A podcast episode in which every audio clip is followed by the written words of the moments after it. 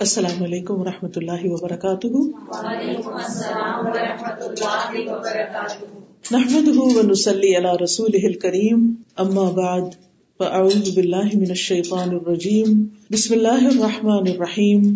رب شرح لی صدری ویسر لی امری۔ وحلل عقدۃ من لسانی یفقهوا قولی۔ تقوی عبادت کی روح۔ آج ہم انشاءاللہ تقوی کے بارے میں پڑھیں گے۔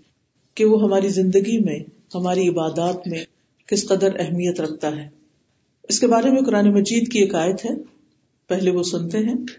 ليس البر أن تولوا وجوهكم قبل المشرق والمغرب، ولكن البر من آمن بالله، ولكن البر من آمن بالله واليوم الآخر والملائكة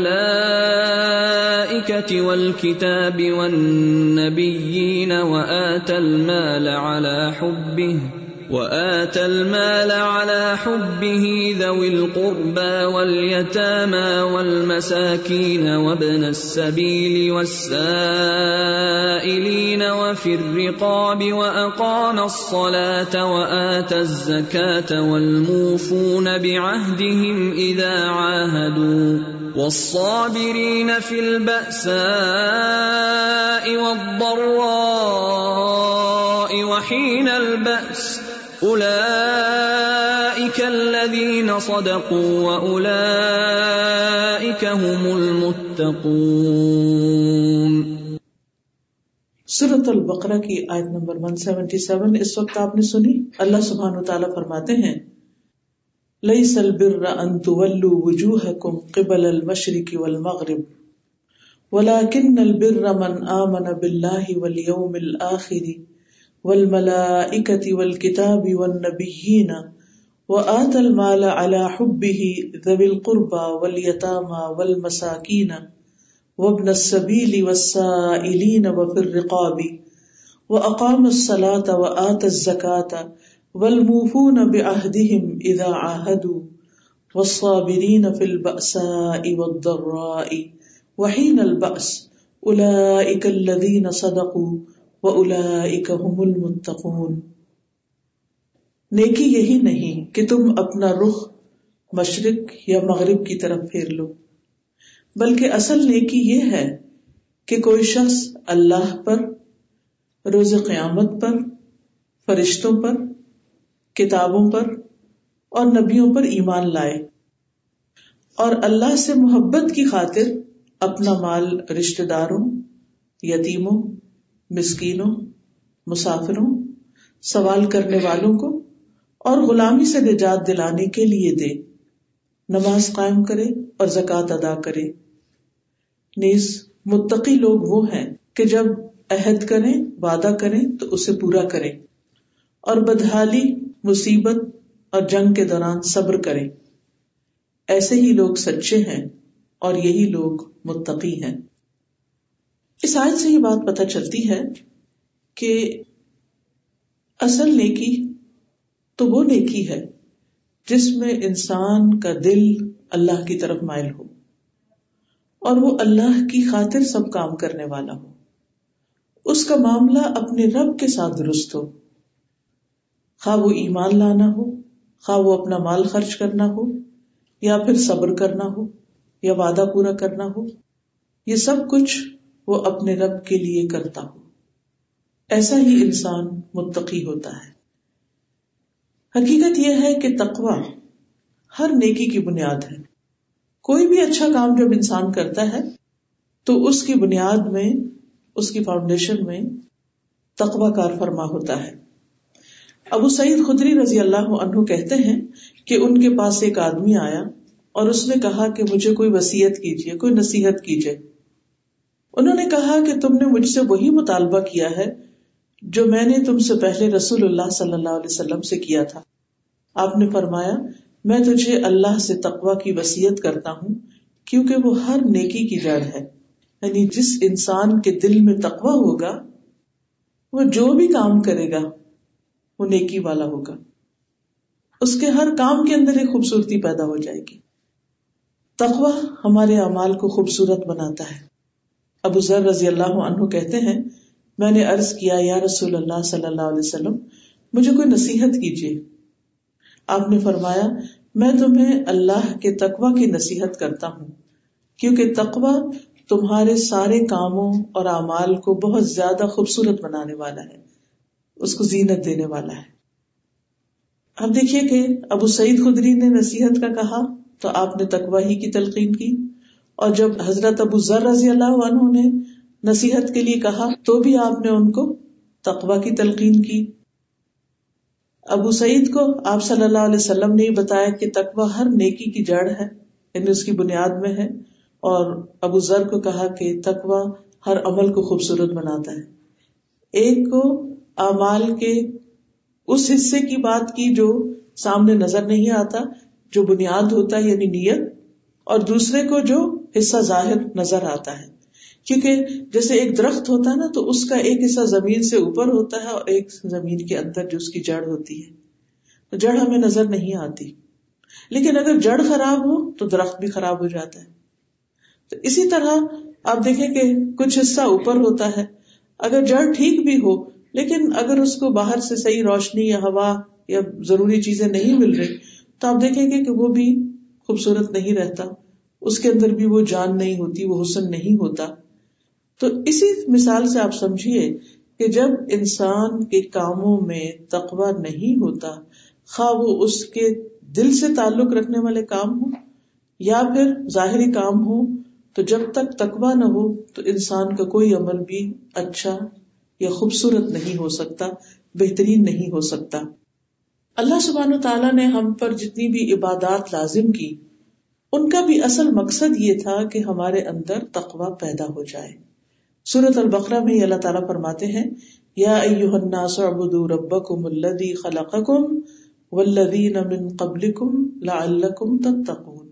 اے لوگو، اپنے رب کی عبادت کرو، جس نے تمہیں بھی پیدا کیا اور تم سے پہلے لوگوں کو بھی پیدا کیا۔ کیوں عبادت کرو؟ لعلکم تتقون، تاکہ تم میں تقوی پیدا ہو۔ اور دوسرا معنی کیا جائے تاکہ تم بچ سکو۔ تو آگے بڑھنے سے پہلے ضروری ہے کہ ہم یہ جانیں کہ تقوا کا مطلب کیا ہے، کہ جو ظاہر و باطن کو خوبصورت بناتا ہے، وہ دراصل ہے کیا چیز؟ تو تقوا کا جو لغوی مطلب ہے، ڈکشنری میننگ ہے، وہ یہ کہ یہ واؤ قاف، یا سے مل کر بنا ہے، جس کا مطلب ہوتا ہے ایک چیز کو دوسری چیز سے دور ہٹانا۔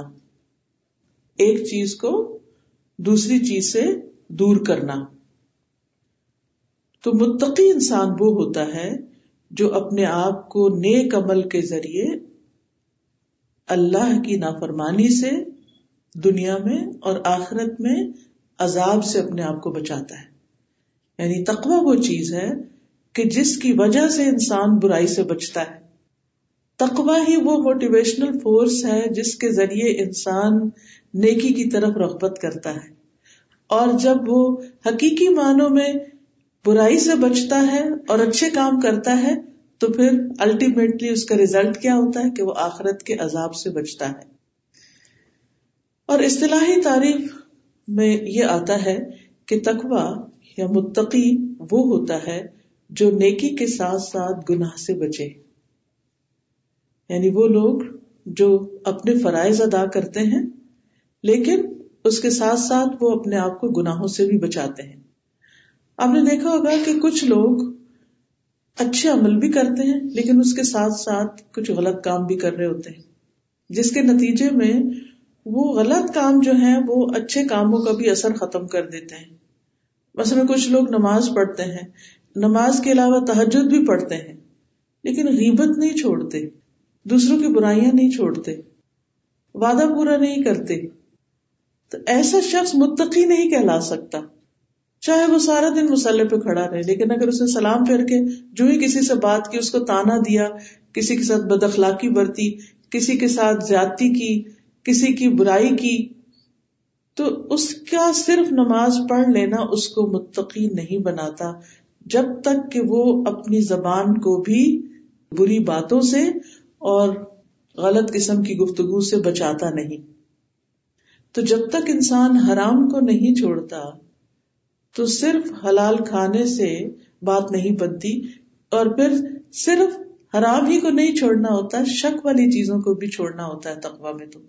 اس ڈر سے کہ کہیں وہ ہمیں حرام تک نہ لے جائے امام راغب کہتے ہیں کہ شریعت میں تقوا یہ ہے کہ نفس کی حفاظت ایسی چیز سے کرنا جو گناہ میں ڈالتی ہو یعنی جو چیزیں انسان کو گناہ کی طرف لے جانے والی ہیں، انسان اس سے بھی بچے۔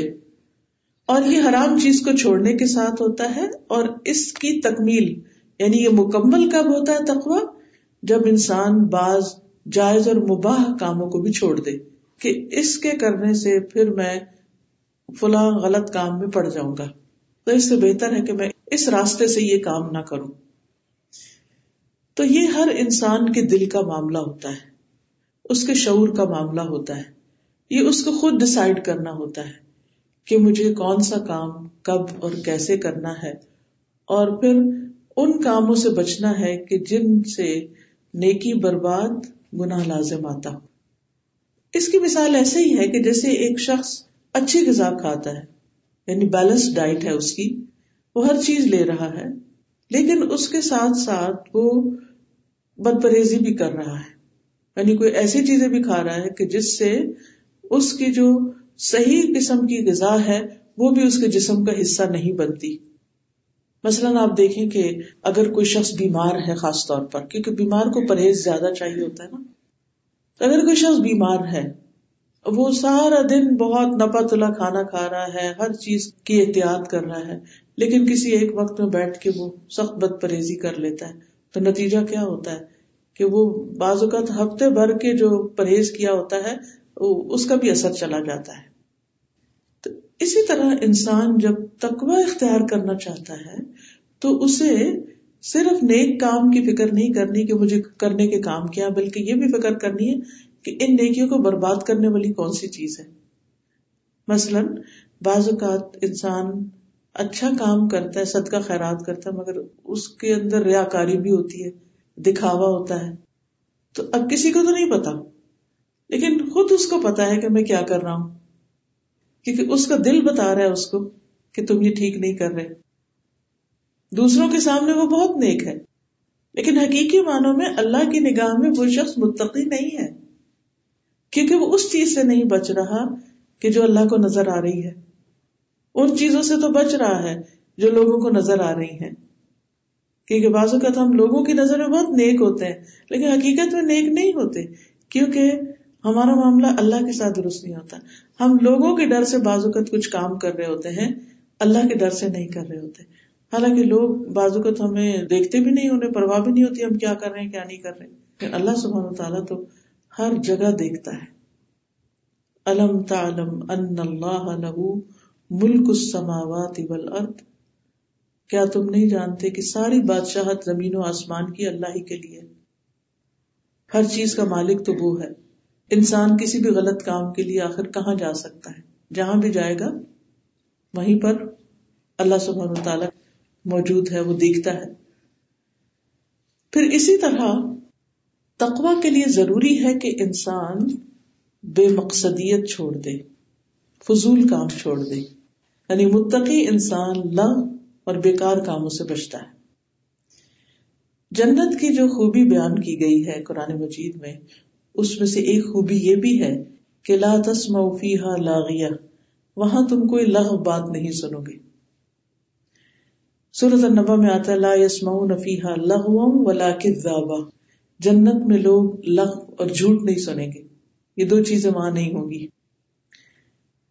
اب جو لوگ ان دو چیزوں کو دنیا میں نہیں چھوڑ سکتے،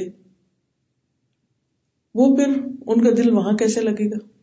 وہاں کیسے جا سکتے کیونکہ وہاں جانے کی شرط یہ ہے کہ آپ یہ دو چیزیں چھوڑ دیں۔ کیونکہ وہاں کے ماحول کے ساتھ یہ چیزیں ایڈجسٹ نہیں کرتی۔ ایک جھوٹ زندگی سے نکل جائے اور دوسرے لغ، فضولیات، بیکار کی چیزیں۔ تو فیروز آبادی کہتے ہیں کہ تقوی سے مراد ہر اس چیز سے پرہیز کرنا ہے جس میں نقصان ہو اور وہ ہے نافرمانی اور فضول کام۔ پھر اسی طرح خواہشات کی مخالفت کرنا، اپنی ڈیزائر کے اگینسٹ جانا، یہ بھی تقوی کا حصہ ہوتا ہے۔ یعنی انسان اپنے نفس کی لذتوں کو چھوڑے اور خواہشات کے اگینسٹ جائے۔ پھر اسی طرح بچ بچ کے احتیاط سے زندگی بسر کرنا۔ مثلاً جب آپ گاڑی چلا رہے ہوتے تو آپ دیکھیے کہ آپ کی صرف دو آنکھیں نہیں ہوتی، بلکہ چار ہوتی ہیں۔ دو آگے دیکھ رہی ہوتی ہیں، دو پیچھے بھی دیکھ رہی ہوتی بلکہ دائیں بائیں بھی دیکھنا پڑتا ہے آپ کو۔ تب آپ سیف اینڈ ساؤنڈ اپنے ڈیسٹینیشن پہ پہنچتے ہیں۔ اسی طرح ایک متقی انسان جو ہوتا ہے، وہ دنیا میں چاروں طرف دیکھ کر محتاط ہو کر چلتا ہے۔ کہ کوئی چیز اس کے ساتھ نہ ٹکرائے اور وہ کسی چیز کے ساتھ نہ ٹکرائے۔ یعنی کوئی اسے اللہ کی نافرمانی کی طرف نہ لے جائے اور وہ خود بھی اپنے نفس کی خواہش کی وجہ سے کسی حرام کام میں یا کسی اللہ کی نافرمانی کے کام میں نہ پڑے۔ ایک آدمی نے ابو حرا سے تقوا کے بارے میں پوچھا تھا۔ انہوں نے کہا، کیا تم کبھی ایسے راستے پہ چلے ہو جو خاردار ہو، کانٹوں والا ہو؟ اس نے کہا جی ہاں۔ انہوں نے فرمایا، پھر تم نے کیا کیا؟ اس نے کہا، جب میں کانٹوں کو دیکھتا تو اس جگہ سے کترا کر نکل جاتا، یا اوپر سے پھلانگ جاتا۔ انہوں نے فرمایا، یہی تقوا ہے۔ کہ انسان ایسی چیزوں سے جو اس کو الجھانے والی ہو جو اس کو نقصان دینے والی ہو ان سے بچ کے نکل جائے۔ حضرت عمر رضی اللہ عنہ سے بھی ایسی ایک بات مربی ہے۔ پھر اسی طرح بعض بزرگ لوگوں نے تقوا کی تعریف یوں بھی کی، اللہ سبحان تعالیٰ کے اس قول میں اتق اللہ حق کا تقاتی ہی، کہ اللہ سے ڈرو جیسے اسے ڈرنے کا حق ہے۔ اس کا معنی انہوں نے یہ کہا کہ اللہ کی اطاعت کرو اور اس کی نافرمانی نہ کرو۔ اس کا ذکر کرو اور اس کو بھولو نہیں۔ یعنی ہر دم اللہ کو یاد رکھو۔ اس کا شکر کرو اور اس کی ناشکری نہ کرو۔ تو یہ ہے دراصل تخوا کہ انسان ہر دم شکر گزار رہے، اللہ کو یاد کرتا رہے اور پھر اللہ سبحان تعالی کی نافرمانی سے پرہیز کرے۔ پھر اسی طرح ذرا برابر برائی سے بھی انسان اپنے آپ کو بچانے کی فکر کرے۔ ابو دردا کہتے ہیں کہ مکمل تقوا یہ ہے کہ انسان اللہ سے اتنا ڈرے کہ ذرا برابر چیز سے بھی پرہیز کرے یعنی چھوٹے چھوٹے گناہوں سے بھی بچے۔ یہاں تک کہ بعض ایسی چیزوں کو بھی چھوڑ دے کہ جن کے بارے میں اسے یہ شک ہو کہ کہیں یہ حرام نہ ہو، یہ شک والی چیزوں کو۔ تاکہ اس کے اور حرام کے درمیان میں ایک اوٹ ہو۔ اللہ سبحانہ تعالیٰ نے قرآن مجید میں فرمایا، فمن يعمل مثقال ذرة خيرا يره، ومن يعمل مثقال ذرة شرا يره۔ جس نے ذرہ برابر برائی کی ہوگی، اسے وہ دیکھے گا۔ اور جس نے ذرہ برابر نیکی کی ہوگی، اسے بھی وہ دیکھ لے گا۔ تو اس سے یہ پتہ چلتا ہے کہ معمولی نیکی اور معمولی گناہ جو ہے، وہ حقیقت میں معمولی نہیں ہوتا۔ قرآن مجید میں آتا ہے، ویل للمطففین۔ ناپ تول میں کمی کرنے والوں کے لیے ہلاکت ہے، تباہی ہے۔ اب اس کی تفسیر میں یہ کہا جاتا ہے کہ اس سے مراد یہ نہیں کہ کوئی بڑے بڑے انسان دھوکے دے کسی کو بزنس میں۔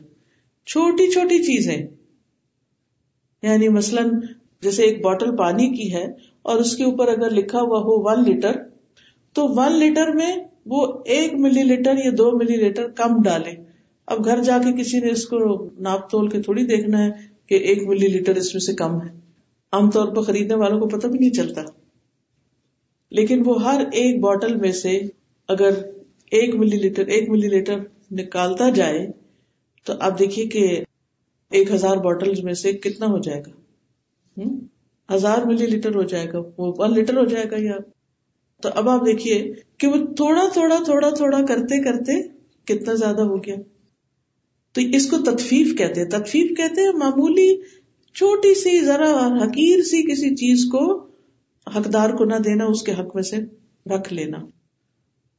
تو جو متقی ہوگا، وہ ایک لیٹر کو واقعی پورا ایک لیٹر ہی کہے گا، اس میں سے کچھ بھی تھوڑا سا نہیں نکالے گا۔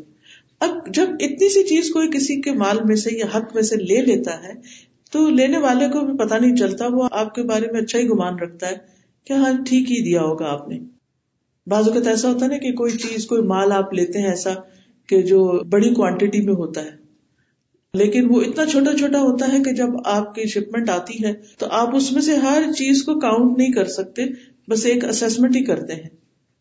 تو اس میں آپ دیکھیے کہ بازو کا ڈالنے والے اس میں سے نکال بھی لیتے ہیں، کم ڈال دیتے کس نے گننا؟ کون دیکھنے والا ہے؟ کون پوچھنے والا ہے؟ یہ ایٹیٹیوڈ اور یہ رویہ کس کا ہوگا جو اللہ سے ڈرتا نہیں؟ جو اللہ سے ڈرتا ہے، وہ کہے گا کہ آج اگر میں نے کسی کو ایک آئٹم بھی کم دیا، ہزار میں سے ایک بھی یا دو بھی کم دیے، تو لینے والے کو تو شاید نہ پتا چلے، لیکن قیامت کے دن اللہ سبحان تعالی اس کو بھی مجھے دکھائے گا اور میرے مال میں سے اس کو بھی نکال لے گا اور وہ کیا ہوگا مال اس وقت کا؟ اس وقت کی کرنسی ہمارے یہاں مال تو متقی انسان اللہ سے ڈرتے ہوئے زندگی بسر کرتا ہے اور دوسروں کو اس کا حق پورا پورا دیتا ہے۔ پوائنٹس کا بھی وہ تو فکر کرتا ہے کہ مجھے یہ دینے پڑیں گے۔ پھر اسی طرح تقوی کا معنی یہ ہوتا ہے، ایسی چیزوں سے بھی بچنا جن سے عام طور پر لوگ نہیں بچتے۔ کیونکہ بازو کا تو ایسا ہوتا ہے نا کہ انسان کسی کو کہتا ہے کہ یہ نہیں کرنا چاہیے، وہ کہتا ہے یہ تو سبھی کرتے ہیں۔ اس سے کیا فرق پڑتا ہے؟ لیکن متقی انسان نہیں کرتا وہ۔ میرے لیے اس میں کوئی جواز نہیں کہ سبھی کرتے ہیں تو میں بھی کر لوں۔ پھر تخوا کی روح یہ بھی ہے کہ جس چیز سے منع کر دیا گیا، وہاں سے انسان دور رہے۔ اس کے قریب نہ پٹکے۔ ایک حدیث میں آتا ہے کہ ہر بادشاہ کی ایک چراگاہ ہوتی ہے اور اللہ کی چراگاہ اس کی حرام کردہ چیزیں ہیں۔ یعنی حرام کردہ چیزوں کے قریب بھی نہ پٹکو، کیونکہ اگر کسی کی زمین کے گرد یا کسی کے گارڈن کے مثلا آپ نے کوئی مرغیاں رکھی یا کوئی بکری رکھی یا کچھ، تو آپ اس کو ایسی جگہ رکھتے ہیں کہ جہاں وہ آپ کے نیبر کے گارڈن تک نہ جا سکے۔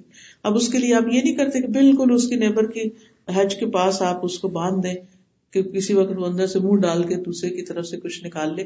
نہیں، آپ اس کو دور باندھتے ہیں کہ بھائی، یہ کسی بھی طرح اس کے اندر نہ جا سکے۔ تو حرام چیزوں سے، ممنوع چیزوں سے جو ہماری ہے نہیں اس سے دوری اختیار کیجیے کہ بھائی نہیں۔ ہمارے اس سے کوئی تعلق نہیں۔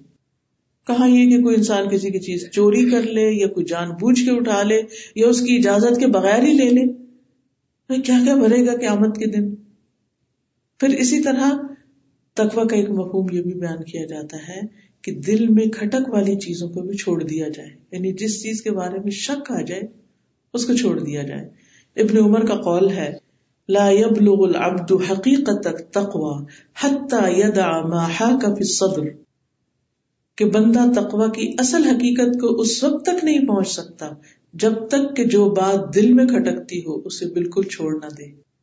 یعنی جو چیز دل میں کھٹک رہی ہے، اس کو نہ جب تک چھوڑ دے تو وہ متقی نہیں ہوتا۔ دوسری بات تقوا کے سلسلے میں یہ یاد رکھنے کی ہے کہ تقوا کا اصل مقام دل ہوتا ہے۔ یعنی تقوا کسی ظاہری لباس کا نام نہیں ہے یا کسی ظاہری عمل کا نام نہیں ہے، بلکہ وہ کیا ہے؟ دل کی حالت کا نام ہے۔ قرآن مجید میں صورت الحجرات میں آتا ہے ان الذین یغضون اصواتهم عند رسول اللہ الذین امتحن اللہ قلوبهم للتقوى، لهم مغفرة و اجر عظیم جو لوگ اللہ کے رسول کے حضور اپنی آوازیں پست رکھتے ہیں یعنی آپ کی مجلس میں آہستہ آواز سے بولتے ہیں۔ یہی لوگ ہیں جن کے دلوں کو اللہ نے تقوا کے لیے جانچ لیا۔ ان کے لیے بخش اور اجر عظیم ہے۔ اور ابو رضی اللہ عنہ کی روایت جو صحیح مسلم میں آتی ہے، اس کے مطابق رسول اللہ صلی اللہ علیہ وسلم نے ایک دفعہ تقوا پہ بات کرتے ہوئے تین دفعہ اپنے سینے کی طرف اشارہ کرتے ہوئے فرمایا کہ تقوا یہاں ہے یعنی دل کی طرف اشارہ کر کے فرمایا اتقوا ہا ہونا اتقوا ہا ہونا۔ اتقوا ہا ہونا تقوا دل میں ہوتا ہے۔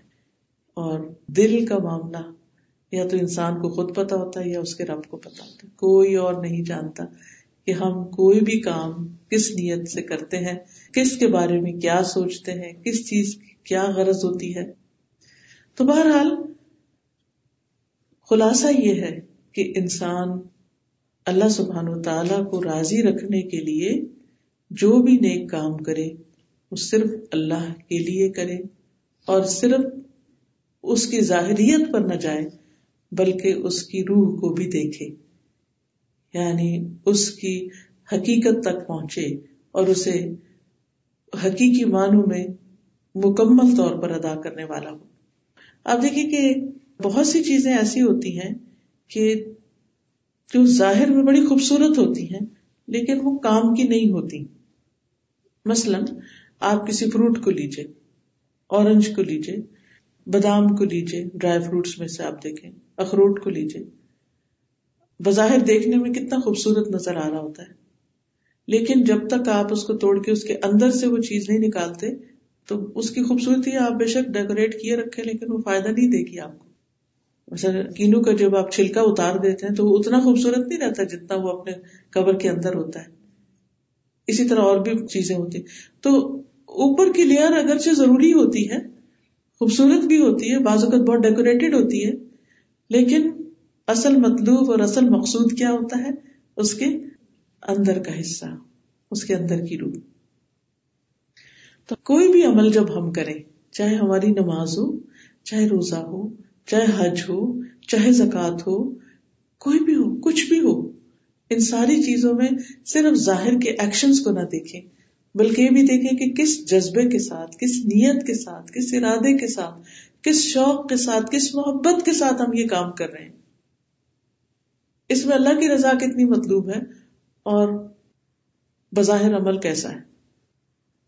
تو ایمان والوں کو قرآن مجید میں اللہ کا تقوی اختیار کرنے کا حکم دیا گیا یعنی وہ لوگ جو ایمان رکھتے ہیں، ان سے کہا جا رہا ہے کہ تم اللہ کا تقوی کرو۔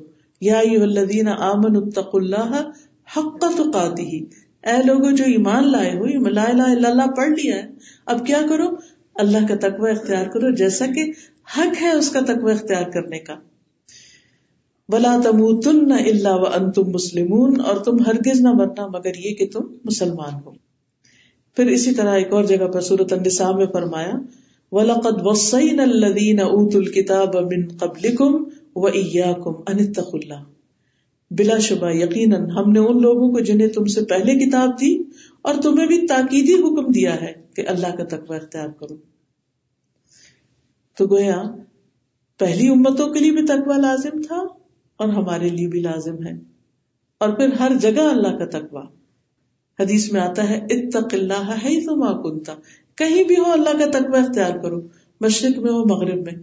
بعض اوقات ہم مسجد کے اندر ہوں یا کسی دینی مجلس میں ہوں، تو اس وقت تو ہمارا دل جو ہے وہ اللہ کی طرف راغب ہوتا ہے۔ لیکن اگر ہم مال میں، بازار میں تو ہم سب کچھ بھول جائیں، ایسا نہیں۔ وہاں بھی اللہ کو یاد رکھنا ہے۔ وہاں بھی ہمیں اپنی نگاہوں کی بھی حفاظت کرنی ہے۔ خرید و فروخت اور ناپ تول میں ہم نے اللہ کو سامنے رکھ کے حاضر ناظر جان کے ہم نے لوگوں کے ساتھ معاملہ کرنا ہے۔ کسی کو دھوکا نہیں دینا۔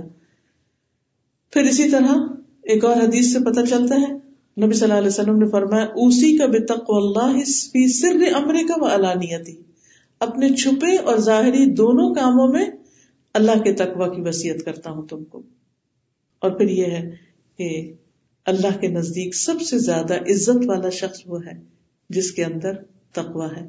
ان اکرم اللہ اتقاکم یعنی اللہ کے نزدیک عزت اسی کی ہے جو اللہ سے زیادہ ڈرتا ہے۔ ہر کام اللہ کے لیے کرتا ہے۔ اللہ کو سامنے رکھتے ہوئے وہ اپنا معاملہ کرتا ہے۔ نبی صلی اللہ علیہ وسلم نے جو لوگوں کو عمومی نصیحتیں کی، ان میں تقوی کا ذکر ضرور کیا۔ سلیمان بن بریدہ اپنے والد سے روایت کرتے ہیں کہ رسول اللہ صلی اللہ علیہ وسلم جب کسی کو لشکر کا امیر مقرر کرتے یعنی جب اس کو کوئی ڈیوٹی دیتے، تو اسے خاص طور پر اللہ کا تقوی اختیار کرنے اور اپنے مسلمان ساتھیوں سے بھلائی کرنے کی وسیعت کرتے۔ آپ دیکھیں کہ آج بھی مختلف لوگوں کو مختلف ذمہ داریاں سونپی جاتی ہیں ڈیوٹیز دی جاتی ہیں۔ جب آپ کسی آرگنائزیشن میں کام کرتے ہیں تو وہاں ڈفرینٹ رولس ہوتے ہیں لوگوں کے۔ تو اس میں نبی صلی اللہ علیہ وسلم کا طریقہ کیا تھا کہ جب کسی کو کوئی ذمہ داری سونپتے تو ساتھ ہی کیا کرتے، خصوصاً لشکر وغیرہ کی لیڈر بناتے تقوا کی بات کرتے، خاص طور پر تک کہ دیکھو اللہ سے ڈر کے معاملہ کرنا، ذمہ داری کو صحیح طور پر ادا کرنا اور اپنے ساتھیوں کے ساتھ بھلائی کا سلوک کرنا۔ کیونکہ کوئی بھی وہ کام جو اجتماعی کام ہوتا ہے، جس میں سب مل جل کے کام کرتے ایک ٹیم ورک ہوتا ہے، جب تک انسان اس میں اپنے دوسرے ساتھیوں کا خیال نہیں رکھتا، تو اس کے اندر وہ خوبصورتی ہی نہیں پیدا ہوتی۔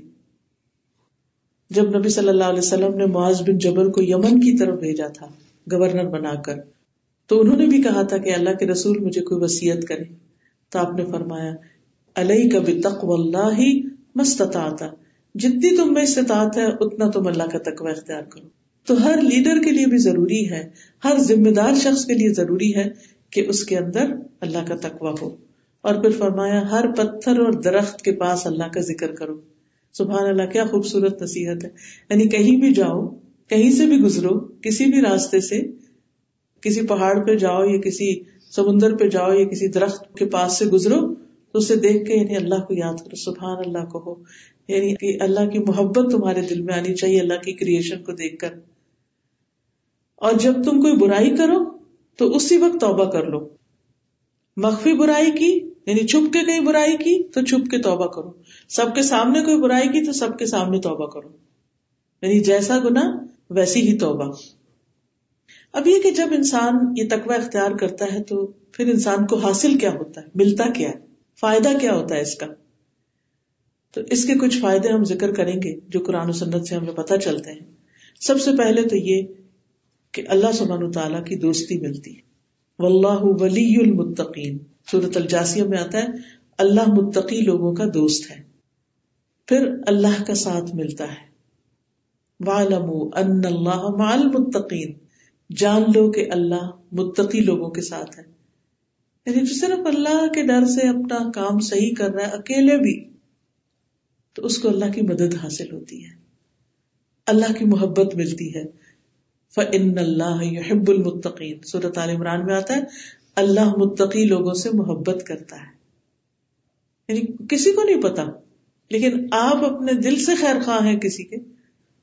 اس کے پیٹ پیچھے اس کی خیر خواہی کر رہے ہیں۔ صرف اللہ سے ڈر کے یہ کیسے ہو سکتا ہے کہ پھر اللہ سبحان و تعالیٰ آپ کو چھوڑ دے؟ پھر اعمال کی قبولیت کی وجہ ہی تقوا ہے۔ حابیل اور قابل کے درمیان جب اختلاف ہوا تھا تو قابل کو حابیل نے کیا کہا تھا کہ ان نما تقبل اللہ من المتقین، کہ اللہ متقی لوگوں سے ہی قبول کرتا ہے، قربانی ہو، صدقہ ہو، نیک کام ہو۔ پھر اسی طرح خوف اور غم سے نجات ملتی ہے۔ اللہ ان اولیا اللہ لا خوف علیہم ولا هم يحزنون الذين امنوا وكانوا يتقون آگاہ رہو، اللہ کے دوستوں پر نہ کوئی خوف ہوتا ہے، نہ وہ غمگین ہوتے ہیں۔ وہ جو ایمان لائے اور وہ جو تقوی اختیار کرتے ہیں۔ پھر اسی طرح دنیا اور آخرت کی بھلائیاں ملتی ہیں۔ اللہ تعالیٰ فرماتے ہیں، وَلَنِعْمَ دَارُ الْمُتَّقِينَ۔ متقین کا گھر کتنا اچھا ہے۔ پھر اسی طرح ہر طرح کی خیر ملتی ہے۔ نبی صلی اللہ علیہ وسلم نے فرمایا، میں تمہیں اللہ کے تقوا کی نصیحت کرتا ہوں کیونکہ تقوا ہر خیر کو اکٹھا کرنے والا ہے۔ یعنی جب تمہارے اندر تقوا ہوگا تو ہر طرح کی بھلائی نصیب ہوگی۔ دشمن کے مکر و فریب سے نجات ملتی ہے۔ وہ ان تصبرو و تب لا يضركم كيدهم شيئا۔ اگر تم صبر سے کام لیتے رہے اور تم نے تقوا کو اپنائے رکھا، تو دشمنوں کے مکر و فریب سے تمہارا کچھ نہیں بگڑے گا۔ اب دیکھیے کہ دنیا کے حالات جیسے بھی ہوتے چلے جا رہے ہیں۔ مسلمانوں کو عمومی طور پر ایک ڈر ہوتا ہے کہ پتہ نہیں ہمارے ساتھ کیا ہوگا۔ کہیں پر بھی ہو ویسٹ میں ہو ایسٹ میں ہو کسی اسلامی ملک میں ہو کسی دوسرے ملک میں ہو آپ دیکھیے کہ جب وہ ایسے لوگوں کے بیچ میں رہ رہے ہوتے ہیں جو ان کے اسلام کا مذاق اڑاتے ہیں، تو اور طرح کا خوف ہوتا ہے۔ جب وہ کسی اسلامی ملک میں رہ رہے ہو تو اس بات کا خوف ہوتا ہے کہ پتہ نہیں کب کوئی اٹیک کر دے۔ آپ دیکھیے کتنے علاقے کے مسلمان جو ہیں، وہ اس وقت کتنی پریشانی کی زندگی بسر کر رہے ہیں۔ تو ان کو دیکھ دیکھ کے باقیوں کو بھی خوف آتا رہتا ہے کہ پتہ نہیں یہاں کیا ہو جائے۔ تو دشمن کی چالیں اللہ کا وعدہ ہے، کچھ نقصان نہیں دیں گی اگر تمہارے اپنے اندر تقوی پیدا ہو تم اللہ سے ڈر کر صحیح کام کرنے لگ جاؤ۔ تمہاری حفاظت کا ذمہ پھر اللہ کے اوپر ہے۔ پھر اسی طرح معاملات میں آسانی ہوتی ہے۔ يُسْرًا۔ جو اللہ کا تقوی اختیار کرے گا، اللہ تعالیٰ اس کے لیے ہر معاملے میں آسانی پیدا کر دے گا۔ پھر مشکلات سے نکلنے کا راستہ ملتا ہے۔ رزق میں آسانی ہوتی ہے۔ صورت طلاق میں آتا ہے وہ میت اللہ یا اللہ مخرجا وہ یرزق من حیث لا يحتسب۔ جو کوئی اللہ کا تقوی اختیار کرے گا تو وہ اس کے لیے مشکلات سے نکلنے کا راستہ پیدا کر دے گا اور اسے وہاں سے رسک عطا کرے گا جہاں سے اس کا گمان بھی نہیں ہوگا، جہاں سے وہ سوچ بھی نہیں سکتا۔ پھر اسی طرح گناہوں کی معافی مل جاتی ہے، اجر بڑا ہو جاتا ہے۔ وہ میت اللہ یو کب پھر آتی ہی لہو اجرا پھر قیامت کے دن نبی صلی اللہ علیہ وسلم کا ساتھ ملے گا۔ معاذ بن جبل سے مربی ہے کہ آپ نے فرمایا تمام لوگوں میں سب سے زیادہ میرے قریب متقی ہیں۔ خواہ وہ کوئی بھی ہو کہیں بھی ہو کوئی بھی ہو کہیں بھی ہو دنیا کے کسی بھی حصے میں ہو لیکن اگر ان کے اندر اللہ کا ڈر ہے اور وہ صحیح کام کرنے والے ہیں اللہ کی خاطر، تو پھر اللہ تعالیٰ کا قرب ان کو نصیب ہوگا۔ اور نبی صلی اللہ علیہ وسلم کا ساتھ فرمایا، قیامت کے دن متقی لوگ میرے دوست ہوں گے۔ اگرچہ وہ نصب میں قریب ہوں یا نہ ہو یعنی میرے خاندان میں سے ہو یا نہ ہو، تب بھی جن کے اندر تقوی ہوگا، وہ قیامت کے دن میرے قریب ہوں گے۔ پھر اسی طرح قیامت کے دن کی تکلیفوں اور غموں سے نجات صورت الزمر میں اللہ تعالیٰ فرماتے ہیں لَا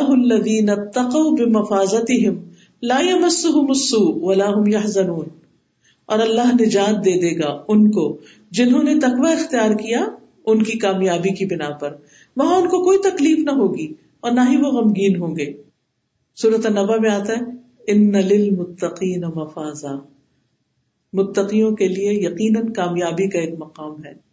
صورت القصص میں آتا ہے ولاقبت للمتقین انجام تقوی والوں کا ہی اچھا ہے۔ آخرت کے درجات کی بلندی بھی انہیں کے لیے ہے۔ والذین اتقوا فوقهم یوم القیامہ جو لوگ تقوی اختیار کرتے ہیں وہ قیامت کے دن ان سے اوپر ہوں گے جن کے اندر تقوی نہیں۔ پھر اسی طرح جنت میں داخلہ۔ حضرت ابو ہریرہ کہتے ہیں کہ رسول اللہ صلی اللہ علیہ وسلم سے پوچھا گیا کہ لوگوں کو سب سے زیادہ کون سی چیز جنت میں داخل کرے گی؟ آپ نے فرمایا اللہ کا تقوی اور اچھا اخلاق۔ اور حقیقت یہ ہے کہ جس کے اندر اللہ کا ڈر ہو، اس کا اخلاق خود بخود ہی اچھا ہونے لگتا ہے۔ کیونکہ وہ اللہ سے ڈرتا ہے نا، تو کسی کے ساتھ زیادتی نہیں کرتا۔ پھر ایسے لوگوں کے لیے جنت کے بالا خانے ہیں، خوبصورت۔ لاکن الذین اتقوا ربهم لهم غرف من فوقها غرف مبنیہ تجری من تحتها الانہار وعد اللہ لا يخلف اللہ المیعاد لیکن وہ لوگ جنہوں نے اپنے رب کا تقوی اختیار کیا، ان کے لیے بالا خانے ہیں، جن کے اوپر خوب بالا خانے بنائے ہوئے ہیں، جن کے نیچے سے نہریں بہ رہی ہیں، اللہ کا وعدہ ہے۔ اللہ اپنے وعدے کی خلاف ورزی نہیں کرتا۔ ایسے لوگ جنت کے وارث ہوں گے۔ تل کل جنت التی نور من عبادنا من کا نہ تقیہ۔ یہ جنت جس کا وارث ہم اپنے بندوں کو بنائیں گے، جو متقی ہوں گے۔ یعنی وہ لوگ جنت کے وارث ہوں گے۔ پھر اللہ سبحانہ تعالیٰ کے قریب ترین جگہ ملے گی قیامت کے دن۔ اس مجلس میں بیٹھنے کا موقع ہوگا، جن کے اندر تقوی ہوگا، جس کا ذکر سورت القبر میں بھی آتا ہے۔ ان المتقین فی جنات و نہر۔ فی مقاد صدق عند ملیک مقتدر۔ بے شک بچ کر چلنے والے باغوں اور نہروں میں ہوں گے۔ یعنی تقوی والے باغوں اور نہروں میں ہوں گے۔ سچائی کی مجلس میں۔ مقاد صدق۔ عظیم بادشاہ کے پاس یعنی اللہ سبحان و تعالی کے پاس، جو بے حد قدرت والا، اقتدار والا بادشاہ ہے۔ یعنی جو تقوا والے لوگ ہیں، قیامت کے دن اللہ کا دیدار کر سکیں گے۔ اللہ سبحان تعالیٰ جب ان کے سامنے نزول فرمائے گے اللہ کا دیدار کرنے کے لیے، تو انبیاء ہوں گے شہدا ہوں گے، متقی لوگ ہوں گے، کہ جن کو یہ عظیم الشان مجلس نصیب ہوگی، اس سے آگے، اس سے بڑی، اس سے عظیم اور اس سے خوبصورت کوئی مجلس ہے ہی نہیں۔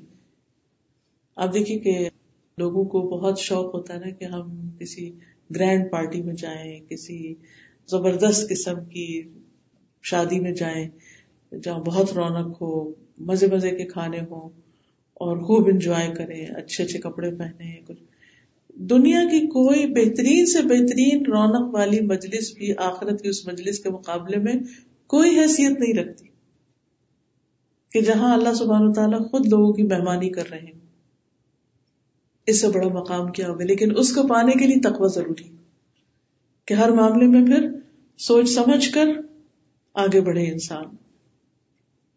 اب آپ دیکھیے کہ جتنے نیک عمل ہیں، ان کا اصل مقصد بھی یہی ہے کہ انسان کے اندر تقوی پیدا ہو۔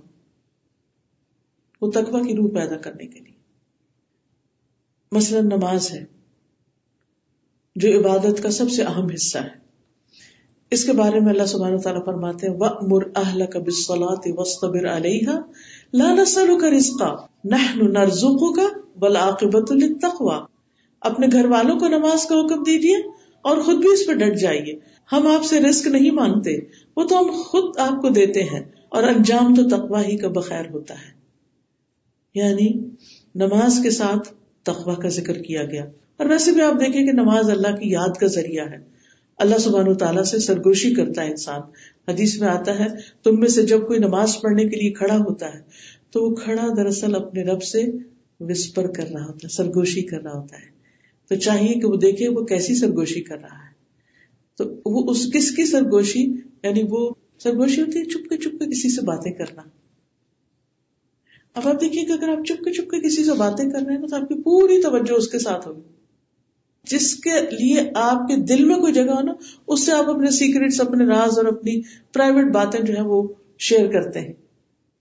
تو جس شخص کے اندر اللہ کی محبت ہوتی ہے۔ وہ نماز میں پھر اللہ کی طرف پوری طرح متوجہ ہو جاتا ہے۔ لیکن افسوس یہ کہ ہماری نمازوں میں زیادہ تر باتیں لوگوں سے ہو رہی ہوتی یا اور کچھ چیزیں چل رہی ہوتی کئی تھاٹ پروسیس چل رہے ہوتے ویسے بھی آپ دیکھیے کہ نماز جو ہے وہ اللہ سے قربت کا ذریعہ نا کہ بندہ وہ میں جب نماز پڑھتا ہے تو وہ اللہ تعالیٰ کے بالکل سامنے ہوتا ہے۔ اب اللہ تعالیٰ تو سامنے ہے، لیکن ہم ہی سامنے نہیں ہے ہمارا دل ادھر ادھر گھومنا ہے، کہیں اور ہے۔ پھر اسی طرح روزہ جو ہے، جب انسان روزہ رکھتا ہے، تو روزے کا مقصد بھی یہی بتایا گیا کہ اللہ تک تاکہ تمہارے اندر تقوا پیدا ہو۔ یعنی اس میں بھی دراصل تقوا ہی کا حکم ہے۔ کیونکہ روزہ تو صرف کھانے پینے سے رکنے کا نام نہیں ہے، کیونکہ اس سے تو صرف ایک فاقہ ہی ہوتا ہے۔ رسول اللہ صلی اللہ علیہ وسلم نے فرمایا، بعض روزے دار کو روزے سے بھوک کے سوا کچھ نہیں ملتا اور بعض قیام کرنے والوں کو کھڑے ہونے کے سوا یعنی رات جاگنے کے سوا کچھ نہیں ملتا۔ اس کا مطلب کیا ہے کہ پھر صرف راتوں کو، رمضان کی راتوں کو جاگنا یا دن میں کھانے پینے سے پرہیز کرنا، اس سے کچھ حاصل نہیں۔ یہ روزہ نہیں۔ روزہ تو یہ ہے کہ انسان اللہ کے ڈر سے جس طرح کھانا چھوڑ رہا ہے، ایسے ہی جھوٹ، غیبت چگلی فضول باتیں، یہ سب کچھ چھوڑ دے۔ پھر اسی طرح آپ نے فرمایا، جس نے بری باتیں اور جھوٹ نہ چھوڑا اللہ تعالیٰ کو اس کے کھانا پینا چھوڑنے کی کوئی ضرورت نہیں۔ اسی لیے اگر کوئی روزے کی حالت میں جگڑنے بھی آئے تو آپ کیا کہیں؟ انی سائم میں تو روزے سے ہوں، میں جھگڑا نہیں کر سکتا۔ میں اس کا جواب نہیں دے سکتا۔ پھر اسی طرح زکوٰۃ جو ہے، وہ بھی دراصل تقوی پیدا کرنے کے لیے ہے۔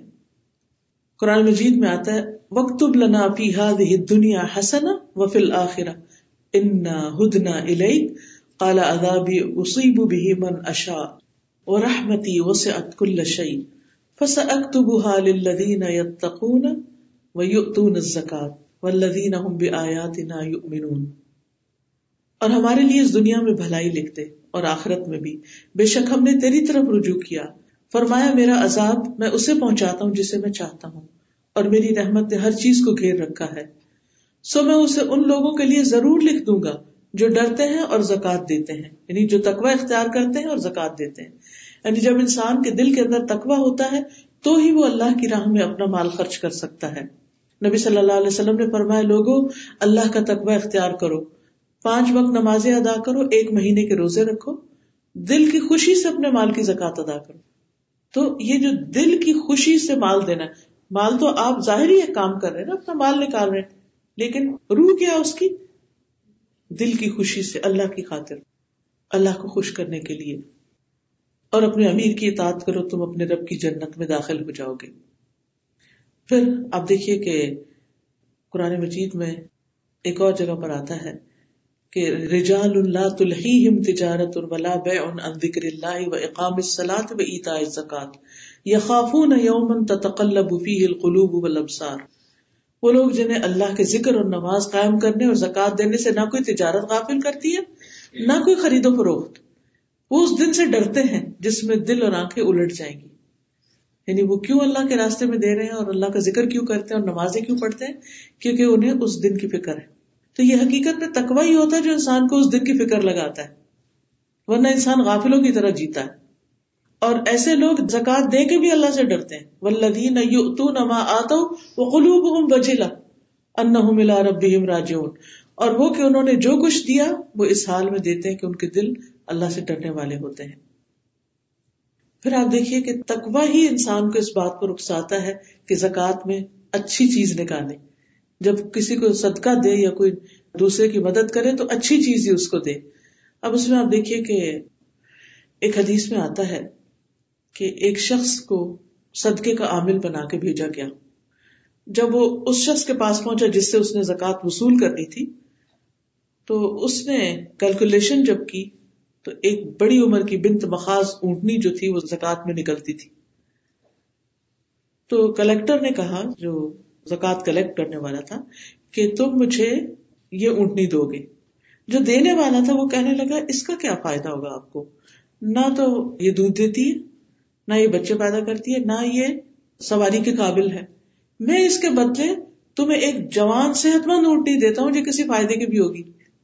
سبحان اللہ، یہ کیا چیز تھی کہ جس نے وہ چیز جو وہ دے دیتا تو اس کا فریضہ ادا ہو جاتا، وہ دینے کی بجائے ایک بہترین چیز دی۔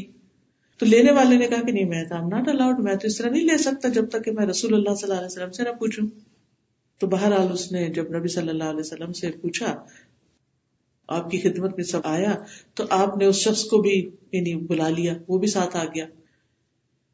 تو آپ نے اسے فرمایا کہ تجھ پر فرض تو وہی ہے جو تجھے بتایا گیا ہے یعنی وہ بڑی عمر کی اونٹنی۔ لیکن اگر تو خوشی سے نیکی کرنا چاہتا ہے تو اللہ تعالیٰ تجھے اس کا اجر و ثواب عطا کرے گا اور ہم تجھ سے یہ قبول کر لیتے ہیں۔ میں نے کہا، یہ رہی وہ یعنی وہ لے کر ساتھ آیا تھا۔ اے اللہ کے رسول، میں اسے لے آیا ہوں، آپ اسے قبول کر لیجیے۔ تو آپ صلی اللہ علیہ وسلم نے وہ وصول کر لی اور اس کے مال میں برکت کی دعا دی۔ تو اس سے کیا پتا چلتا ہے کہ یہ صرف تقوا ہی انسان کو مینٹلی اتنا الرٹ کرتا ہے کہ جو اسے نیکی کرتے وقت بہترین نیکی کا سجھاتا ہے کہ اس سے اچھی اور اس سے بہتر کیا کر سکوں اور یہ تکوا ہی ہوتا ہے کہ انسان سد کے خیرات میں، خصوصاً زکوٰۃ میں خبیص چیز دینے سے بچتا ہے۔ کیونکہ ایسی چیزیں جو انسان خود استعمال نہ کر سکتا ہو، ان کو اٹھا کر زکات میں دے دے، تو اس سے اس کا حق ادا نہیں ہوتا ہے۔ اس سے وہ تقوا کی روح سامنے نہیں آتی۔ نبی صلی اللہ علیہ وسلم نے کسی کو ایک زکات کا مال اکٹھا کرنے کے لیے بھیجا، تو اس نے ایک بہت کمزور سا اونٹ کا بچہ دے دیا۔ اس نے کہا، میں بس یہی دوں گا۔ تو نبی صلی اللہ علیہ وسلم نے فرمایا، ہم نے اللہ اور اس کے رسول کی طرف سے ایک ایسے شخص کو صدقہ وصول کرنے کے لیے بھیجا، لیکن فلاں شخص نے کمزور سا بچہ دے دیا ہے۔ اللہ لا تبارک فی ہی ولا فی ابلی ہی اللہ نہ اس میں اور نہ اس کے اونٹوں میں برکت دے۔ یعنی کسی چیز میں برکت نہ ہو۔ جب آپ صلی اللہ علیہ وسلم کی یہ بات اس شخص کو پہنچی تو بہت ڈر گیا۔ اور ایک اچھی بلی اونٹنی لے کر آیا اور کہنے لگا، میں اللہ اور اس کے رسول کے سامنے توبہ کرتا ہوں، معافی مانگتا ہوں۔ تو نبی صلی اللہ علیہ وسلم نے پھر اس کے لیے دعا کی کہ اللہ مبارک فی ہی وہ بھی ابلی ہی اللہ اس کو بھی برکت دے اور اس کے اونٹوں میں بھی برکت۔ تو اس سے یہ بات پتہ چلتی ہے کہ انسان کے اندر اگر تکوا ہوتا ہے، تو نمبر ایک وہ نیکی یا عبادت خوشی سے کرتا ہے، بھاگ دوڑ کے کرتا ہے، اس عبادت کی تکمیل کرتا ہے۔ پورے طور پر اس کو ادا کرتا ہے۔ اور پھر اس عبادت کے اندر ایک چاشنی ہوتی ہے لطف ہوتا ہے اور ایک خوشی نصیب ہوتی ہے اس کو۔ پھر اسی طرح حج۔ و تزمبد ان خیر زاد تقوا زادرا لے کے جاؤ ساتھ۔ بہترین زادرا تقوا ہے، وہ بھی ساتھ لے کے جانا، صرف حج نہیں کرنا، بلکہ تقوا کے ساتھ حج کرنا۔ کیونکہ ان خیر زاد تقوا پھر صدقات۔ ان کو بھی اللہ کی خاطر دینا چاہیے، اللہ کی محبت حاصل کرنے کے لیے۔ حضرت عمر کہتے ہیں کہ مجھے بتایا گیا کہ اعمال آپس میں فخر کرتے ہیں۔ ایک عمل کہتا ہے، میں تم سے بہتر دوسرا عمل کہتا ہے، میں بہتر ہوں۔ تو صدقہ کہتا ہے، میں تم سب سے افضل ہوں۔ تو اس سے پتہ چلتا ہے کہ صدقہ خیرات جو ہے وہ ایک افضل عمل ہے۔ اور جو لوگ اللہ کے راستے میں خرچ کرتے ہیں، اللہ تعالیٰ ان کو مزید دیتا ہے، وہ اور خرچ کر سکتے ہیں۔ رسول اللہ صلی اللہ علیہ وسلم نے فرمایا، اللہ تعالیٰ نے مجھ سے فرمایا، خرچ کرو، تم پر خرچ کیا جائے گا۔ اور رسول اللہ صلی اللہ علیہ وسلم نے فرمایا، اللہ کا دایاں ہاتھ بھرا ہوا ہے اور دن رات کی فیاضی سے اس میں کوئی کمی واقع نہیں ہوتی۔ کیا تم نہیں دیکھتے کہ اس نے آسمان و زمین پیدا کرنے سے کتنی فیاضی کی ہے، لیکن اس کے دائیں ہاتھ میں کوئی کمی واقع نہیں ہوئی۔ جو تھا وہ وہی کا وہی ہے۔ پھر صدقہ جو ہے، ہم سب جانتے ہیں کہ گناہوں سے بھی بچاتا ہے۔ تو تقوا کا ایک معنی کیا ہے؟ کہ انسان گناہوں سے بچے اور گناہوں سے بچاتا بھی اور گناہوں کو مٹاتا بھی ہے۔ پھر اسی طرح چھپا کے صدقہ دینا کہ کسی کو بھی نہ پتا چلے۔ پھر یہ تقوی جو ہے صرف عبادات میں نہیں ہوتا بلکہ انسانوں کے ساتھ معاملہ کرنے میں بھی ہوتا ہے۔ کہ ہم کسی کے ساتھ ڈیل کیسے کر رہے ہیں؟ چاہے بچے اور پیرنٹس ہو چاہے ہسبینڈ وائف ہو چاہے سسرال ہو، کوئی بھی ہو، چاہے آپ کے بزنس پارٹنر ہو دیکھا یہ جائے گا کہ آپ کا ان سے معاملہ کیا ہے۔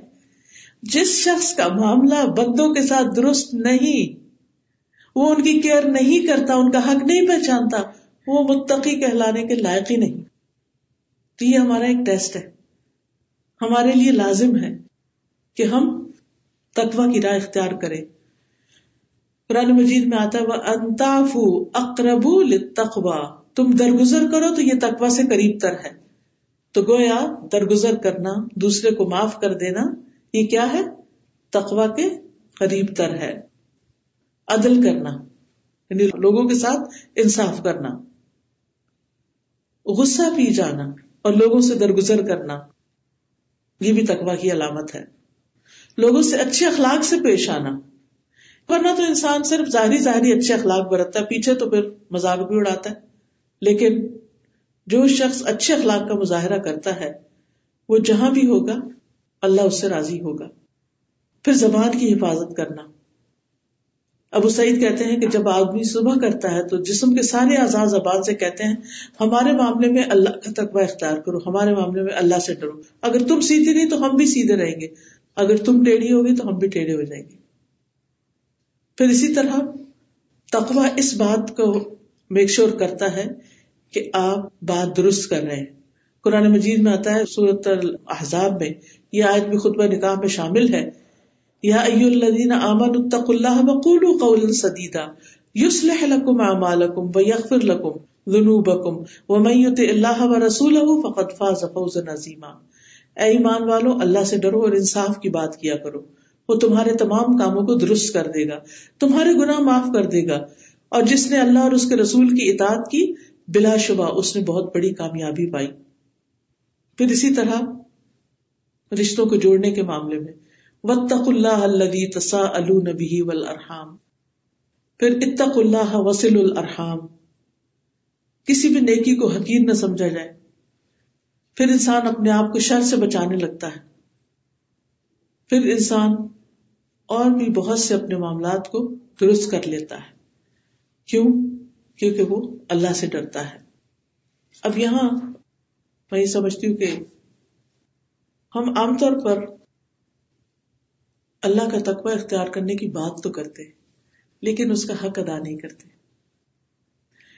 اپنے اپنے ماحول، اپنے اپنے حالات اور اپنے اپنے طور پر ان ساری حدیثوں کو سامنے رکھ کر دیکھیے کہ ہم تقوی کے کس معیار پر کھڑے اللہ کے ساتھ کیا معاملہ ہے؟ بندوں کے ساتھ کیا معاملہ ہے؟ نماز کا کتنا شوق ہے، اس کی طرف کتنا دوڑ کے جاتے ہیں، کتنی محبت ہے اس سے، کتنی فکر ہے اس کی۔ اور اس کے مقابلے میں اپنے والدین کے ساتھ کیا سلوک ہے، انسانوں کے ساتھ ہماری کیسی ہمدردی پھر اسی طرح تقوا میں سے نرمی کرنا بھی تقوا کا حصہ ہے۔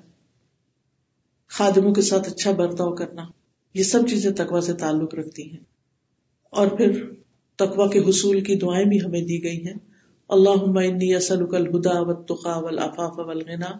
اے اللہ، میں تجھ سے ہدایت تقوا پاک دامنی اور غنا کا سوال کرتا ہوں۔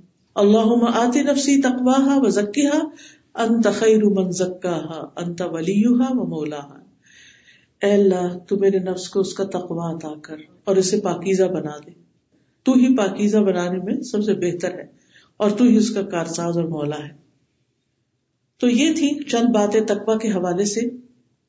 خلاصہ ان کا یہ ہے کہ تقوا ہر نیکی کی بنیاد میں ہے، ہر نیکی کی جڑ ہے۔ تقوا انسان کو نیک کاموں پہ ابھارتا بھی ہے۔ تقوا انسان کو نیک کاموں پر استقامت دینے کے لیے بھی فائدہ دیتا ہے۔ اور تقوا انسان کو دنیا کی مشکلات کے علاوہ آخرت کے عذاب سے بھی بچنے کی صلاحیت عطا کرتا ہے یعنی اللہ تعالیٰ کے ہاں وہ۔ قابل قبول ہے اگر انسان اپنی زندگی کو اس کے مطابق گزارتا ہے۔ اب آپ کے ذہن میں کوئی سوال ہو، کوئی بات آپ کرنا چاہیں تو آپ ضرور کیجیے آپ کے سوال سے ہو سکتا ہے دوسروں کو بھی فائدہ پہنچے۔ تو سب سے پہلے ہم تقوا سے جو ریلیٹڈ ہے، اسی پر بات کر لیتے ہیں۔ اور یہ جو کارڈ جس وقت آپ کو دیے گئے ہیں، یہ تقوا کو حاصل کرنے کے یہ جو دونوں دعائیں میں نے آپ کے سامنے پڑھی ہیں، یہ اس کی بیک سائڈ پر ہے اگر آپ کارڈ کو فولڈ کر لیں اور فولڈ اس طرح کریں کہ یہ پرنٹڈ حصہ جو ہے یہ باہر آ جائے، ٹھیک ہے؟ اگر کسی کے پاس نہیں تو لے لیجیے میں نا ذرا یہ دعائیں ایک دفعہ آپ کو کہلوا دیتی ہوں تاکہ صحیح پروننسیشن کے ساتھ آپ ان کو پڑھ سکیں۔ اس کو پڑھنے کا طریقہ کیا ہے؟ یعنی کہ ہم اگر اس ایک تقوا کے فائدے آپ نے پڑھے کہ کیا کیا اس کے فائدے اور کہاں کہاں انسان کو کام دیتا ہے کہ اللہ کی محبت حاصل ہوتی ہے اور اللہ کی مدد حاصل ہوتی ہے اور جنت اور اللہ کا دیدار اور قرب یعنی گویا یوں لگتا ہے کہ ساری چیزوں کی تہ میں اصل میں تو تقوا ہی ہے۔ اگر وہ ہوگا تو وہ ہر چیز کو آگے بڑھائے گا۔ تو پھر ہمیں حاصل کیسے ہو؟ کیا کرے سب سے بہترین طریقہ ہوتا ہے جو چیز چاہیے نا وہ اللہ سے مانگ لیں۔ اور اسی کے لیے یہ دعائیں بھی تیار کی گئی اب آپ نے یہ کرنا ہے کہ اپنے بیڈ روم میں چاہے آپ اس کو ڈریسنگ پہ یوں رکھ دیں، چاہے آپ اس کو سامنے کر دیں، کہیں لگا دیں وال پر۔ کچھ بھی کریں، کہیں رکھ دیں، ایک ٹائم مقرر کر لیں۔ مثلاً میں اپنا پرسنل ایکسپیرینس بتا دیتی ہوں کہ میں صبح اٹھ کر جو سب سے پہلا ڈرنک لیتی ہوں ہنی واٹر جیسے، تو میں نے اس کے ساتھ لازم کارڈ بھی رکھا ہوا۔ اب کیا کرتی ہوں؟ جب پانی پینے میں تھوڑا سا تو ٹائم لگتا ہے نا۔ اور آپ یہ بھی نہیں کرتے کہ اٹھتے ہی ایک دم سارا پانی پی لیں۔ تین سانس تو لینے ہی ہوتے ہیں نا۔ اب تین سانس لیتے ہوئے کیا کریں؟ دعا سے شروع کریں، پھر پانی کا گھونٹ پڑھیں، پھر ایک اور دعا پڑھ لیں پھر پانی پی لیں، پھر ایک اور پڑھ لیں اور ایک دن استغفار کا کارڈ پڑھ لیں، ایک دن الحمد للہ کا پڑھ لیں، ایک دن تقوا کا پڑھ لیں۔ یعنی ہر روز ایک ایک ایک ایک چیز۔ اور اگر اللہ تعالیٰ آپ کو توفیق دے فجر سے پہلے اٹھنے کی، تو وہ تو قبولیت کا وقت ہوتا ہے۔ اللہ تعالیٰ فرماتے ہے کوئی مجھ سے جو مانگے تو میں اس کو دوں؟ ہے کوئی مجھ سے سوال کرے تو میں اسے دوں؟ وہ اللہ سبحانہ و تعالیٰ متوجہ ہوتے ہیں۔ تو اس وقت اگر ہم مانگیں گے تو کیسے نہیں قبول ہوگی دعا؟ انشاءاللہ قبول ہوگی۔ اور وہ چیزیں ملنے لگیں گی جو آپ کے تمنا اور ارادہ ہے۔ لیکن ہوتا پتا کیا دعائیں یاد نہیں ہوتی نا زبانی۔ اور اگر الگ الگ یاد بھی ہے نا، تو جس وہ پڑھنے لگتے تو وہ ذہن سے اتر جاتی ہے اچھا جو بلا دوسری کون سی تھی؟ وہ سیکوینس یاد نہیں آتا۔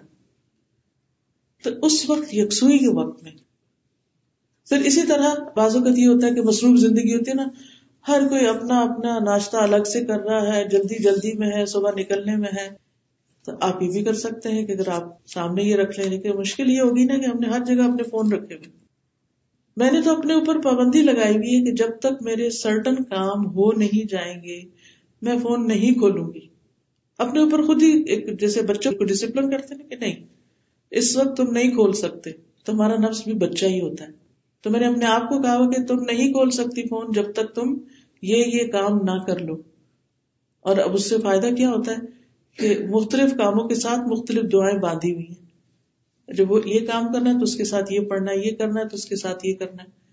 اب الحمد للہ پھر اس طرح ہو جاتا ہے، پھر اس کے بعد جب ان چیزوں سے فارغ ہو جائے، پھر انسان اپنے دوسرے دنیا کے کاموں میں لگ جائے۔ مثلاً اگر آپ یہ سمجھتے ہیں کہ بھائی بالکل گھر میں ٹائم نہیں، کھولنے کا، اٹھانے کا، پانی پینے کا بھی نہیں۔ آپ کام پہ جاتے ہیں، جاب پہ جاتے ہیں، ہو ہی نہیں سکتا۔ تب آپ دیکھیے کہ ہو سکتا ہے کہ آپ خود ڈرائیو کرتے ہوں یا آپ کسی کے ساتھ کارپول کرتے ہوں۔ تو اس میں آپ کیا کریں؟ اگر آپ کسی کے ساتھ جاتے ہیں تو پچھلی گاڑی کی پاکٹ میں آپ رکھ سکتے ہیں، اپنے بیگ میں رکھ سکتے ہیں، چھوٹا سا تو کارڈ ہے، یا پھر اپنے ڈیش بورڈ میں یا کہیں بھی رکھ لیں۔ راستے میں کوئی نہ کوئی اشارہ اسٹاپ سائن تو آتا ہی ہوگا نا۔ تو اس وقت آپ اپنے لیے رکھ لیں کہ یہ اسٹاپ سائن جب میرے راستے میں آئے گا، یہ اشارہ بند ہوگا، تو میں نے فوراً یہ دعا پڑھ لینی ہے۔ وہاں پر آپ پڑھ سکتے ہیں۔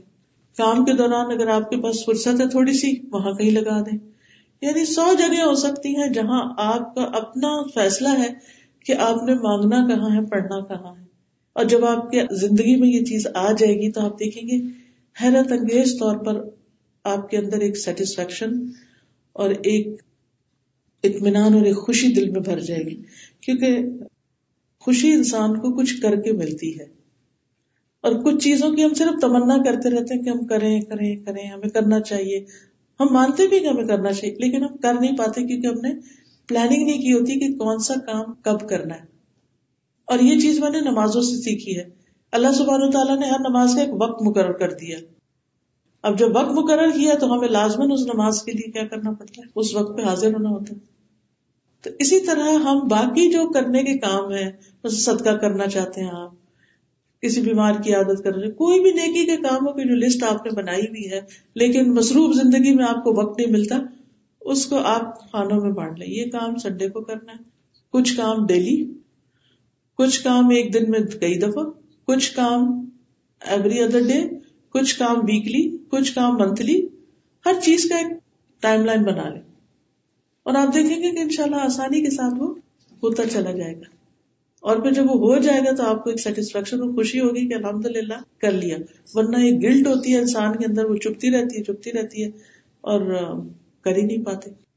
تو چلیے، یہ دعائیں پڑھ لیتے ہیں۔ پھر اس کے بعد ان شاء اللہ تعالیٰ ہم کوئی کوشچن ہوتا آپ کا اس کو دیکھ لیں گے۔ اللہ انی اسألک الہدا والتقا والعفاف والغنى اللهم انی اسألک الہدا والتقا والعفاف والغنى اللهم انی اسألک الہدا والتقا والعفاف والغنى اللہ میں تجھ سے سوال کرتی ہوں ہدایت کا تقوی کا پاکیزگی کا اور غنا کا بے نیازی کا۔ کہ اللہ مجھے لوگوں کا محتاج نہ کر لوگوں سے بے نیاز کر۔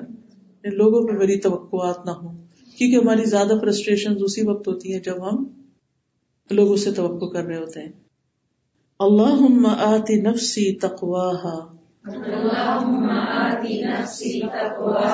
وزکیہا۔ انت خیر من زکاہا۔ انت ولیہا و مولاہا۔ اے اللہ تو میرے نفس کو اس کا تقوی عطا کر اور اس کو پاک کر دے میرے نفس کا تزکیہ کر دے۔ تو ہی بہترین ہے جو اس کا تزکیہ کر سکتا ہے۔ یعنی میرے میں تو بس نہیں کہ میں اپنا تزکیہ خود کروں۔ تو ہی کر سکتا ہے۔ تو ہی اس کا دوست، تو ہی اس کا مولا ہے۔ پھر اگلی دعا ہے اللہ البسنا لباس التقوی۔ وألزمنا كلمة التقوى. وجعلنا من أولي النهى وأمتنا حين ترضى. وأدخلنا جنة المأوى. وجعلنا ممن بر واتقى. وصدق بالحسنى. ونهى النفس عن الهوى. وجعلنا ممن تيسره لليسرى.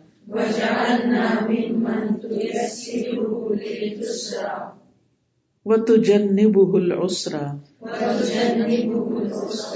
وجعلنا ممن يتذكر فتنفعه الذكرى اللهم اجعل سعينا مشكورا وذنبنا مغفورا. ولقنا نظرة وسرورا.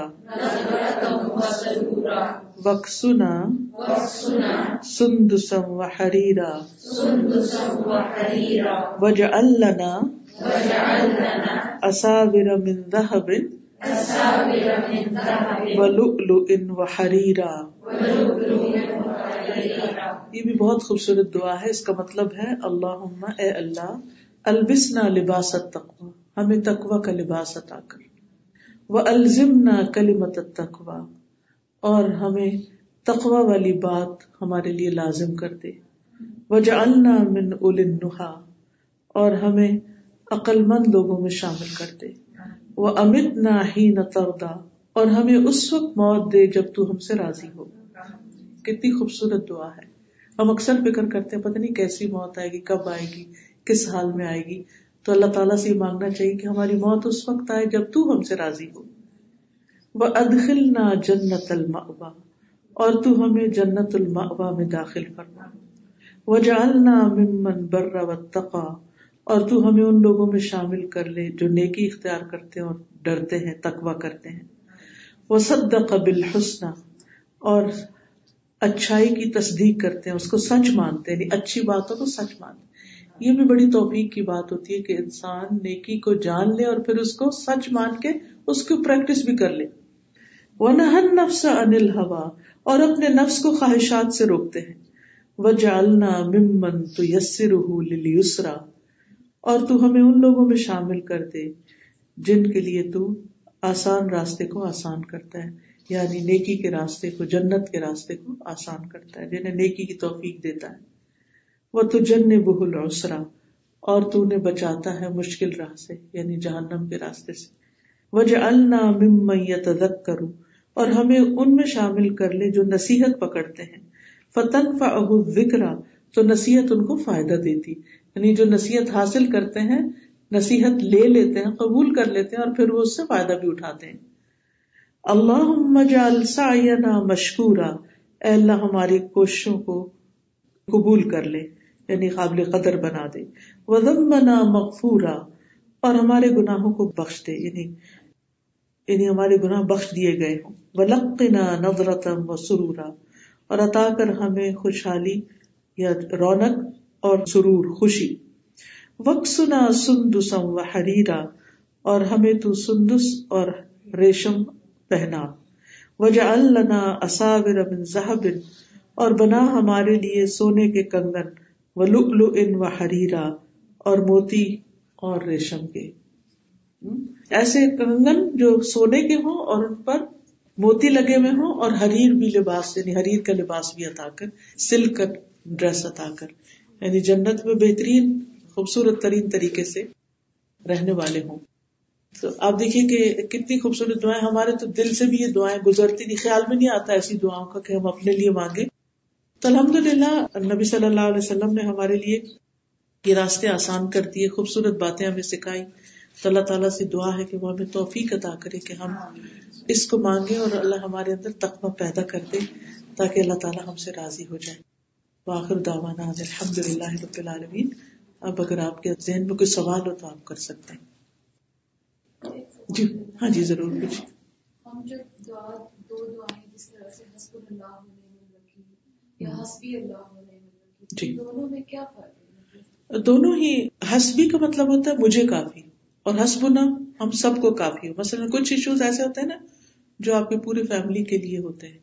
اور کچھ ایشوز ایسے ہوتے ہیں جو صرف آپ کی ذات سے متعلق ہوتے ہیں۔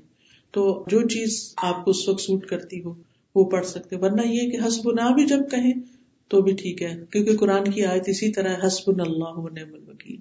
لیکن دوسری جگہ آتا ہے حسب اللہ لا الہ الا ہوا، علیہ توکل تو رب العرش العظیم۔ یعنی حسبی سنگولر ہے، حسبنا پلورل ہے۔ جی جی فرمائیں جی جیسے آپ نے اوقات کا کہا کہ باندھ لینا چاہیے جب سے ہمیں شعور آیا تو سورج کاف کو ہم کہتے ہیں نا ضرور جمعے کو پڑھنی جی۔ تو ضرور پڑھتے ہیں۔ اس طرح اور بھی دعائیں اگر ہم بالکل۔ فوکس کریں تو ضرور جی ہاں۔ بالکل۔ مثلاً اگر فریج کے پاس یا ڈائننگ ٹیبل کے سامنے اگر بال پہ نظر آ رہا ہو یا آپ ڈریسنگ ٹیبل یا کہیں بھی ایسے، کیونکہ آپ دیکھیے کہ ان کو بہت خوبصورتی سے اس لیے بنایا گیا کہ کہیں بھی رکھ کے آپ کو یہ نہ لگے کہ آپ کی گھر کی خوبصورتی پہ اثر پڑ گیا یا کوئی میس کریٹ ہو گیا۔ ہے جہاں بھی آپ رکھیں گے، وہاں دیکھ کے بھی ایک یعنی اگر آپ اس کو یوں دیکھیں نا، اس طرح بھی کھڑا کر لیں تو بھی خوبصورت لگتا ہے رکھا ہوا۔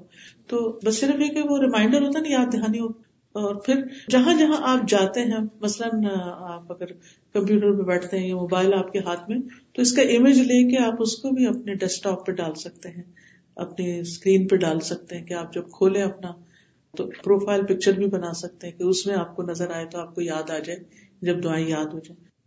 اسی لیے آج صبح نا آپ کے لیکچر ایک کلپ بھیجا ہوا تھا اتفاق سے تقوا سے متعلق تھا اور شادیوں سے ریلیٹ کیا ہوا تھا آپ نے اس کی تقوا کو۔ اچھا۔ ہم دنیاوی چیزوں کو سمجھتے ہیں۔ جی ہاں۔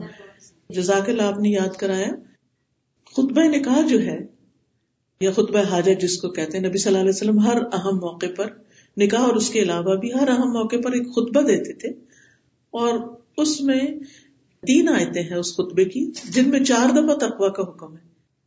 ہم سمجھتے ہیں کہ شادی سے پہلے اگر ہم بہت اچھے ڈریس بنائیں گے یا بہت بڑی پارٹی کریں گے، تو شادی بہت کامیاب ہوگی۔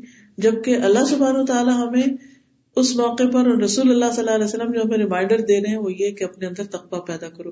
کیونکہ اگر تم اللہ سے ڈرتے ہوگے نا، تو ایک دوسرے کے حقوق کا خیال رکھو گے۔ ایک دوسرے کے ساتھ زیادتی نہیں کرو گے۔ ایک دوسرے کے ساتھ نباہ کرو گے۔ کیونکہ اگر اللہ کا ڈرنا ہو تو انسان دوسرے کے اوپر جھوٹے الزام بھی لگا سکتا ہے اور دوسرے کے ساتھ دوسرے کے حق بھی مار سکتا ہے۔ تو آپ دیکھیے کہ اگر ایک چھوٹی سی چیز کسی کے حق میں سے کم اگر انسان کرتا ہے تو وہ بھی ایک جرم ہے۔ کہاں یہ کہ ایک دوسرے کا مال ہڑپ کر جانا اور ایک دوسرے کے ساتھ جاتی کرنا اور اس کا حق نہ دینا اور خواہ مخواہ ستانا، تو جس بندے کے اندر اللہ کا ڈر ہوگا وہ یہ نہیں کر سکتا۔ تو شادی شدہ زواجی زندگی کی کامیابی کا راز بھی تخوا میں ہے۔ اسی طرح بزنس میں بھی یہی اصول ہے، باقی چیزیں بھی۔ جی اور کوئی؟ جیسے ہم نے ایمان کے بارے میں پڑھا کہ ایمان گھٹتا بڑھتا رہتا ہے۔ تو تقوا کا بھی یہی ہے کہ it goes up and down اور اس پہ بھی جی ہاں۔ سیزنز گزرتے ہیں اور جی ہاں یہ بھی کیونکہ بیسیکلی دل میں ہوتا ہے نا تقوا تو دل کی حالت بدلتی ہے جس کے ساتھ ہی پھر ہماری کنڈیشن بدل جاتی ہیں کہ کبھی وہ چیز زیادہ ہو جاتی کبھی کم ہو جاتی۔ تو جب کم ہونے لگے تو پھر انسان کو اپنے آپ کو یاد دہانی کرانی چاہیے۔ دعا مانگنے کے علاوہ آپ دیکھیے کہ نیک عمل جو ہے وہ تقوا میں اضافے کا باعث بنتا ہے۔ دالی کل کتاب الاری بفی ہو دل